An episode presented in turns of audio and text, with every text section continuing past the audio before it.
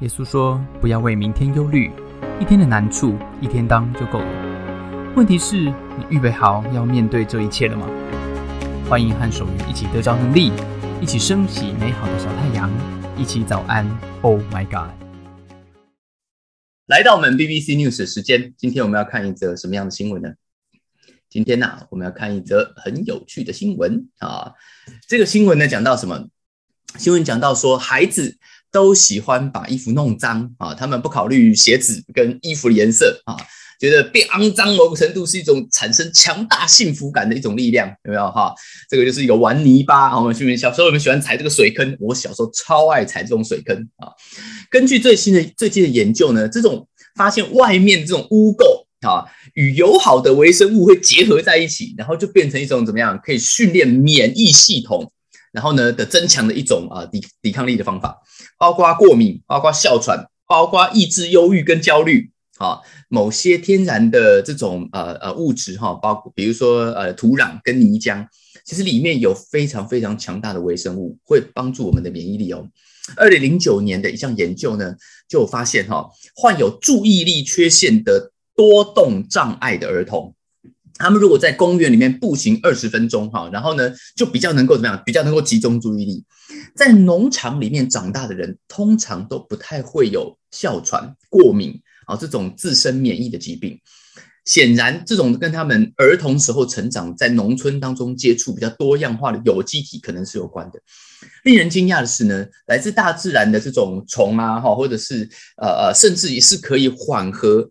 啊，身体对压力的反应，这些细菌啊提供的部分呃的刺激是健康的啊，而且常常是通过什么？通过消化系统来产生的。我们肠道里面友好的微生物呢，也是可以改善我们的健康啊。我们吃过益生菌，但意大利的一位医生 叫做这个安东内啊，安东内利啊，这个医生这个听起来哈，这个是翻译了哈。他呢就讲说，很多时候也可能是透过皮肤啊，跟我们的皮肤微生物跟我们的皮肤起作用。这个医生呢就研究了一种叫做泥疗法啊，泥疗法哦，来影响我们的健康。芬兰有一个实验，就是把北方森林地面的这种啊土壤跟植植壁呃植。这个植物哈，然后呢，用来移移移植过来取代校园里面的沥青跟石头啊，一个月以后就发现孩子的皮肤跟肠道里面的微生物的多样性就增加了，免疫系统就改善了啊，有助于帮助我们啊这个更好的调节。OK，好，今天我们要提我们要提问哈，BBC 有一个报道，BBC 在这个报道里面提到有一种疗法哈，叫做 sand tray，叫做沙盘疗法，它是呢用沙子跟一种跟它是跟这种小小的雕像哈。这种呃来呃呃，就是你用沙子来雕雕东西，来用来表达自己的想法跟感受，这种是一种被公认的智商的一种形式，比较适用于什治疗什么样状态的儿童呢？如果你认为这种哈沙盘疗法可以用来啊帮助这种模这种智商的方式可以用来帮助呃难以维持注意力的儿童，那你选 L；如果你认为是能够帮助这种难以表达情绪的儿童，你选 R。OK，谁在看啊？这个。回去啊，这个鼓励我们常常去玩沙啊，小孩不要你们带小朋友去玩沙啊，小朋友真的很喜欢玩沙哎啊，还有玩泥巴啊，这个踩水坑有没有？好，好，我们来猜猜看啊，这个沙盘疗法适合什么啊？适合什么？好，三，好，二，一，剪刀，好，我们要公布答案了啊，答案就是啊，这是可以帮助难以表达情绪。的孩子，OK，好，他们呢是用透过这种捏造泥土跟沙子哈，可以帮助他们发展感官跟运动的连接，找这种是一种感觉运动的发展疗法，OK，逐渐帮助他们理解他们自己身体的讯号，OK，所以啊，告诉我们什么呢？告诉我们啊，这个情绪不好的时候啊，就要去 玩沙，好，难怪小朋友那么喜欢玩沙，哈，这个我常常以前都带我的小朋友啊，这个我我我那时候呃。呃，就是带我的儿子哈，他们去那个沙坑啊，我还记得我我带他们去沙坑呢，有两个沙坑啊，一个沙坑呢就是我叫市政府沙坑啊，不过现在好像围起来了哈，那个台北市政府有一个沙坑，你们知道吗？啊，就在市政府那个大楼的旁边啊，你坐在那边玩沙，那个沙是听说是那个什么啊海水呃那个什么呃呃水公司还是什么，就是净化这个这个净化用的啊，所以它是用来过滤水的，然后他就把它挖了一堆白色的，然后。颗粒比较大，放在那个市政府旁边，然后，你你一边玩沙，晚上可以一边看一零一，你知道超酷的哈。然后另外一个沙坑呢，我们叫它上帝沙坑啊，啊，所以一个是人造的啊，一个就是这个啊自然的啊。上帝沙坑就是跑到这个北海岸去哈，就是去一个海边啊，就坐在那边哈，那个比较安全的一个海边哦，是一个海水浴场，小小的在那边玩沙这样子。微生物就是告诉我们这件事情啊，微生物就是告诉我们啊，你玩沙没有？现在玩沙心情会变好啊，对不对？玩沙会免疫力会增强啊。微生物就是告诉我们，看不见的比看得见的重要。看不见的影响力绝对不会小于看得见的影响力啊！特别是一颗什么小小的病毒啊，你看就击垮我了啊！之前就确诊了，一颗病毒搞得全世界天翻地覆，两年都搞不定。人生现在还在变种，对不对哈？我们的人生也是一样，有时候看不见，有时候怎么讲？有时候没没这个，我我我人生是这样子。我前两天哈去接我的小孩放学，我想说今天呢有体育课啊，他应该是很累了。所以呢，我想他可能想吃点点心啊，我就带了一包饼干给他。哎，到放学的时候，对不对哈？爸爸他就说：“爸爸，呃，有没有点心可以吃啊？”我就啪拿出一包饼干啊，你看，嘿嘿嘿嘿，心里想说：“爸爸很贴心吧？”啊，然后他就说他不要我的饼干，就把饼干丢在旁边的椅子上啊，我很生气哎啊，我觉得你怎么这不感谢来接你的爸爸呢？然后我都这么贴心带个饼干啊。因为你知道他没有说出来什么啊，他没有说出来是他真的，他其实心里面是想要吃优格，他想要吃，他不，他不是真的讨厌饼干啊，他就是他说不要我的饼干，事实上是他没有讲他要吃优，他想要吃就我买优格啊，有的时候怎么样？有的时候不是你说了什么，是你没说什么才是真正的关键。有没有？有时候你在职场里面也是一样，呃，当你是主管的时候，你有时候问一下大家有没有什么 feedback 啊，有没有什么回馈啊？回馈，很多人就给你回馈啊。但是你现在看，如果你的老板问你有没有什么回馈啊，你会给他什么回馈呢？你会说老板烂透了啊，这个 idea 啊，不可能的嘛，对不对？这样子就是不能这样讲话，对你就算觉得他烂透了啊，你也只能只能说老板。我觉得这进步空间还有很大啊，不过你讲这句话要小心一点，对不对？所以常常如果你是主管，你得到的 feedback 都是什么？都是顺你的啊，你想要的方向，或者是讲你想听的话，对不对？真正的 feedback 在哪里？真正的 feedback 在茶水间啊。真正的 feedback，真正心里话啊，不是在老板面前讲。很多时候你在茶水间里面会听到真心话啊，所以这个老板是不是在茶水间里面啊？要这个这个这个要没事要去晃一下啊，是不是？哈，这个，所以有时候我们都知道啊，我们不是你讲了什么，是你没讲什么。啊，那有时候企业里面当然就用一个什么三百六十度啊，就是这个这个分析，帮助你了解一下上下左右。不过忠言逆耳，有时候也不敢做啊，怕做了以后三百六十度自己真的受不了。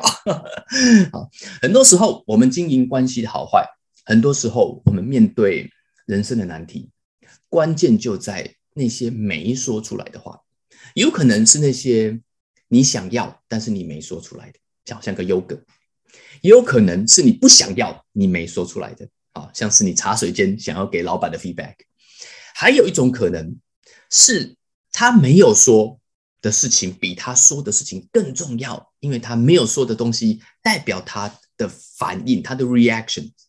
我们前两天提到，actions 行动 is louder than words，OK，是比你所说的话更重要。But reactions，但是你的反应 tell the whole story，会告诉你整个人你的思维是什么。在使徒约翰，今天我们读到耶稣在十字架，他写的好细，对吗？耶稣上十字架啊，就这几个字而已。耶稣上十字架，他写了好长一段，把这些细节都描绘出来了。好像在使徒约翰的心里面，跟许多写耶稣传记的人他们的心里面，这一刻是决定性的一刻。耶稣钉在十字架，现在所有的教会放一个十字架，对吗？这一件事情。不只是未来基督教的一个 icon，是它的标志，是代表了它一个精神。而那是什么精神呢？使徒约翰继续这样写。今天也讲到耶稣在十字架上的最后一段，他写说，他们把耶稣带了去啊，耶稣背着自己的十字架。当年的罗马呢，你是要把这个木头的一个啊，你看那个十字架，你自己人要在上面，肯定哈两三公尺长吧哈，那个那个木头超重的哈，你要自己扛，犯人要自己扛，扛到了一个地方。叫做独楼地啊，希伯来话叫各个塔啊，啊。为什么他们会这样？为什么会特别要写希伯来话呢？他们不是本来就希伯来人吗？哦，是因为呢，其实这些的呃，我们讲的这些耶稣的传记、新约圣经里面收录的这些人，他们写下来是用什么话写下来的？他们是用希腊文写下来的。虽然这一群犹太人他们是希伯来人，但他们写下来的时候是找懂希腊文的人把他们写下来，因为希腊文是当年国际流通的语言。所以这些故事是要给全世界的人看的啊，所以他们有，所以他特别写这个地方在当年的那个地方是用希伯来话叫做哥哥塔，因为当年的希伯来人都知道。然后故事就继续下去了，他讲到比拉多立了一个牌子啊，昨天我们讲比拉多说你是王吗？哈，立了一个牌子写犹太人的王，这个牌子用三种语言写哦，哪三种语言？希伯来话、罗马话、希利尼就是希腊文。啊，所以你看下面哈，英文的时候其实讲希伯，中文翻正民国初年的时候翻的，翻希伯来话，它讲的是 Aramaic，讲的是亚兰文，亚兰文、希伯来文哈，希伯来文、阿拉伯文、亚兰文都是同一个语系的啊，他们是同一个语系的，所以讲的是亚兰文，他用亚兰文写当年的啊母语啊，他们的这个母语，然后呢，罗马用什么？罗马用 Latin，用拉丁文写的啊，然后最后还写了第三行啊，是这个希腊文，所以三行字是一样的意思。写说这是犹太人的王拿撒勒人耶稣啊，在也在这个十字架上是这个样子的画面，十字架旁边的人呢啊，这一群兵，这群士兵怎么在干嘛？这群士兵把把这个耶稣的衣服分一分了哈，然后留下什么？留下一件内衣啊。他讲说这个里衣哈，这个叫做 under 这个 undergarment，在他的袍子下面还有一件，这件衣服他们要怎么样？这件衣服他们也要把它分掉。所以，其实，在十字架上面，这不只是一个刑罚而已，这是一个羞辱，他是要羞辱你。所以，其实上，事实上，这些钉在十字架上的犯人，在当年是没有穿衣服的。到最后，这些人都没有穿衣服，连裤子都没有。所以，你看到天主教有时候那个十字架上面，耶稣的呃挂在那边，对不对？耶稣还给他下面啊下半身围了一块布，那是那真的是礼貌性的围一围而已。实际上，在上面，耶稣是没有穿衣服的。因为他连内衣都被都被分掉了啊！这些这些这些这个兵士兵在下面干嘛？在下面在羞辱他，在羞辱他。在耶稣十字架旁边有兵丁，还有谁呢？约翰又写到，在旁边还有好几个女人。这个女人是他的妈妈，还有他的阿姨们啊，妈妈的姐妹。他的妈妈是谁？他的妈妈圣母玛利亚嘛，对不对？还有什么？还有。格罗巴的妻子玛利亚，还有抹大拉的玛利亚。玛利亚是当年在叙利亚那一带最呃这个菜市场的名字，所以他为了写下来到底谁是谁，他们就是讲说啊，隔壁巷口的老王啊，还有呢啊住新店的老王啊，住公馆的老王，就这个概念啊，所以他们就把这些人都写下来，他的亲戚、他的朋友，当年跟耶稣最好的人都在旁边。我相信那一刻是非常心碎的。如果你的孩子，要被枪决了啊！而且是个冤狱，你是妈妈，你会有什么感觉呢？哦，不敢想象，不敢想象。耶稣说话了，耶稣在十字架上面，这时候他已经被打的半死，然后钉在那边，样，这这差不多了。耶稣看着那他所爱的门徒是谁？就是使徒约翰，就是写下这个传记的人。他看着他站在那边的门徒，还有他的妈妈玛利亚，他就说：“妈妈，这是你的儿子。”他就对约翰说：“当然手是定着了哈。”他对约翰说：“这是你的母亲。”他在交代他的家人。在这一刻啊，我们好像觉得耶稣在十字架上，他是一个上帝，他在他他他正在做一件非常非常好像伟大崇高的事情，他也没有忘掉在他地上的爸爸妈妈的感觉啊。他在地上的妈妈，他把他交给他最爱的门徒，所以。约翰写到，从那一刻开始，from that time on，约翰就把耶稣的妈妈玛利亚接到自己家。在那个年代里面，哈，一个没有男人的女人，啊，不管你是兄弟，不管你是丈夫，在那个年代里面，在他们的社会当中是非常非常危险的，是会饿死的，啊，所以呢，约翰照顾了他的妈妈。要注意看，耶稣什么东西没有说哦，啊，这是我们今天的重点。在这个事情以后。耶约翰写道：“耶稣知道所有的事都成了，要完成经上所说的话，就是圣经上面对耶稣所说的一切话。他就他说我口渴了，人家就拿醋给他喝，喝完了这醋，他就说 It is finished。他说成了，然后就低下头，把自己的灵魂交给上帝。耶稣没有说什么，没有说出来的比有说出来的重要。我叫这个盲点视角。盲点视角就是你没看到的，你没讲的比较重要。耶稣对他爱的人讲话，耶稣叫他们彼此照顾。耶稣想起天父给他的任务，然后想到整个圣经的应许都要成就了，他说他完成，他就死了。他没有说什么。他在这个十字架说了一个所有犯说他没说的事情，就是所有犯人都会说的事情，就是比拉多跟所有士兵都觉得很奇怪的事情。他没有怪任何陷害他的人，他没有在十字架上念比拉多这个冤狱他的人，他没有怪那些陷害他的祭司长那些宗教领袖，他甚至没有提到这些黑暗的势力。为什么他今天要在黑暗的势力里面受苦？他都没有。他没有一句抱怨的话，非常非常的奇怪，好像这些黑暗的势力存在，这些邪恶的存在，这些伤害的存在，不过是这整个计划里面会出现的干扰因子，不过是他整个电影剧情里面会出现的路人甲。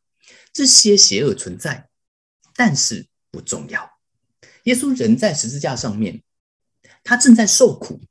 人在受苦的时候，为什么不提他的苦呢？你会你会提吗？我会啊！我在受苦的时候，我在确诊的时候，我一直讲说，一直一直在骂那个病毒。我说新冠啊，你真的太可恶了！一直骂，一直骂啊！心想怎么会搞成这样啊？为什么让我头这么痛啊？好痛啊！然后一直讲，我会一直在，我一直讲这些我的痛苦。哎，但是你在一个非常，如果你在一个非常非常重要的任务里面啊，如果你在一个球赛的里面，你是那个要赢球的球队。你是那个，你就不会一直抗议这个过程，你知道吗？是在球队里面一直喊那个，一直会抗议的，一直出来说你这个犯规，这个不公平的那些人啊，是什么人？就是准备，就是担心自己会输球的人啊。你对于你要赢球的人呢，你不会对这些下三滥的小动作了哈，只是觉得这是对手没品而已。教练就会跟你讲，我们专注在比赛上面啊，我们都知道挑战在哪里，我们知道对方会来这种招数，但是我们不要管他。耶稣的反应。在一个周围的人都认为他是失败者的状况，因为他是被处决的犯人呢，他却用了一个好像有压倒性胜利冠军的一个心态，在面对我们认为他的失败。耶稣说：“It is finished。”他完成了上帝的使命，他完成了整个希伯来圣经里面对人所有的要求。他在一个他的任务上面，耶稣成功了。耶稣成功的完成耶上帝交付他的任务。这是他没有抱怨的原因。你清楚你的任务吗？你知道你为何而战吗？你是在完成你身边人期待你的任务，还是你在完成你自己的任务？还是你只是想要除掉你的假想敌呢？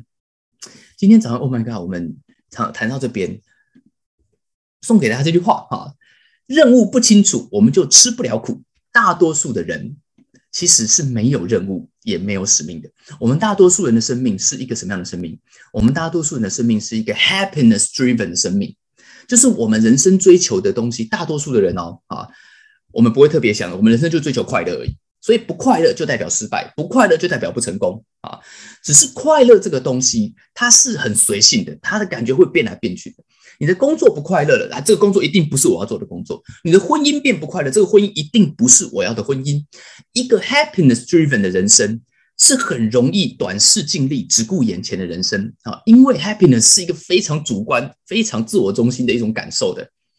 我的人生如果最高的指导原则是我的快乐，那我的人生就会飘摇不定，因为我的快乐是飘摇不定的。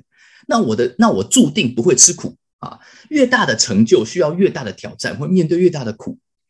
吃得苦中苦，能够把吃苦当吃补，是因为怎么样？是因为你任务够清楚，所以你不会糊里糊涂的在这边吃苦，你也不会在吃苦的时候怨天尤人，你会义无反顾，像耶稣一样。任务不清楚就吃不了苦，清楚了。才会哭得义无反顾，因为我看见远方真正的美好，因为我知道我为什么要牺牲，这是耶稣在上面的原因。他看见远方的美好，你呢？我呢？今天早上你是不是也需要一个这样子的恩典？可以跟我一起祷告，我们一起祷告，得到上帝给我们的恩典，让我们可以在我们的任务上面清楚，让我们可以在我们的人生当中吃苦却义无反顾。我们来祷告，如果你愿意，你可以举手。当你开口祷告的时候，你的人生会不一样。亲爱的天父上帝，我来到你的面前，我们的人生也许没有耶稣那么的苦，但是我们的人生也需要像耶稣一样，在我们的困难里面可以很清楚，所以我们知道我们到底在哭什么，我们知道我们为了什么而战，我们知道当我们完成的时候，我们可以说 “It is finished”，而我可以拥抱那个美好的果实。做祷告，在我们。今天的生命里面，我们可以遇见这样子的清晰跟恩典。谢谢耶稣，谢谢大家参加今天的早安。Oh my God！愿上帝祝福你，今天在职场、在家庭之中得着智慧，遇见美好，用你的小太阳照亮身边的人。我们下次再见。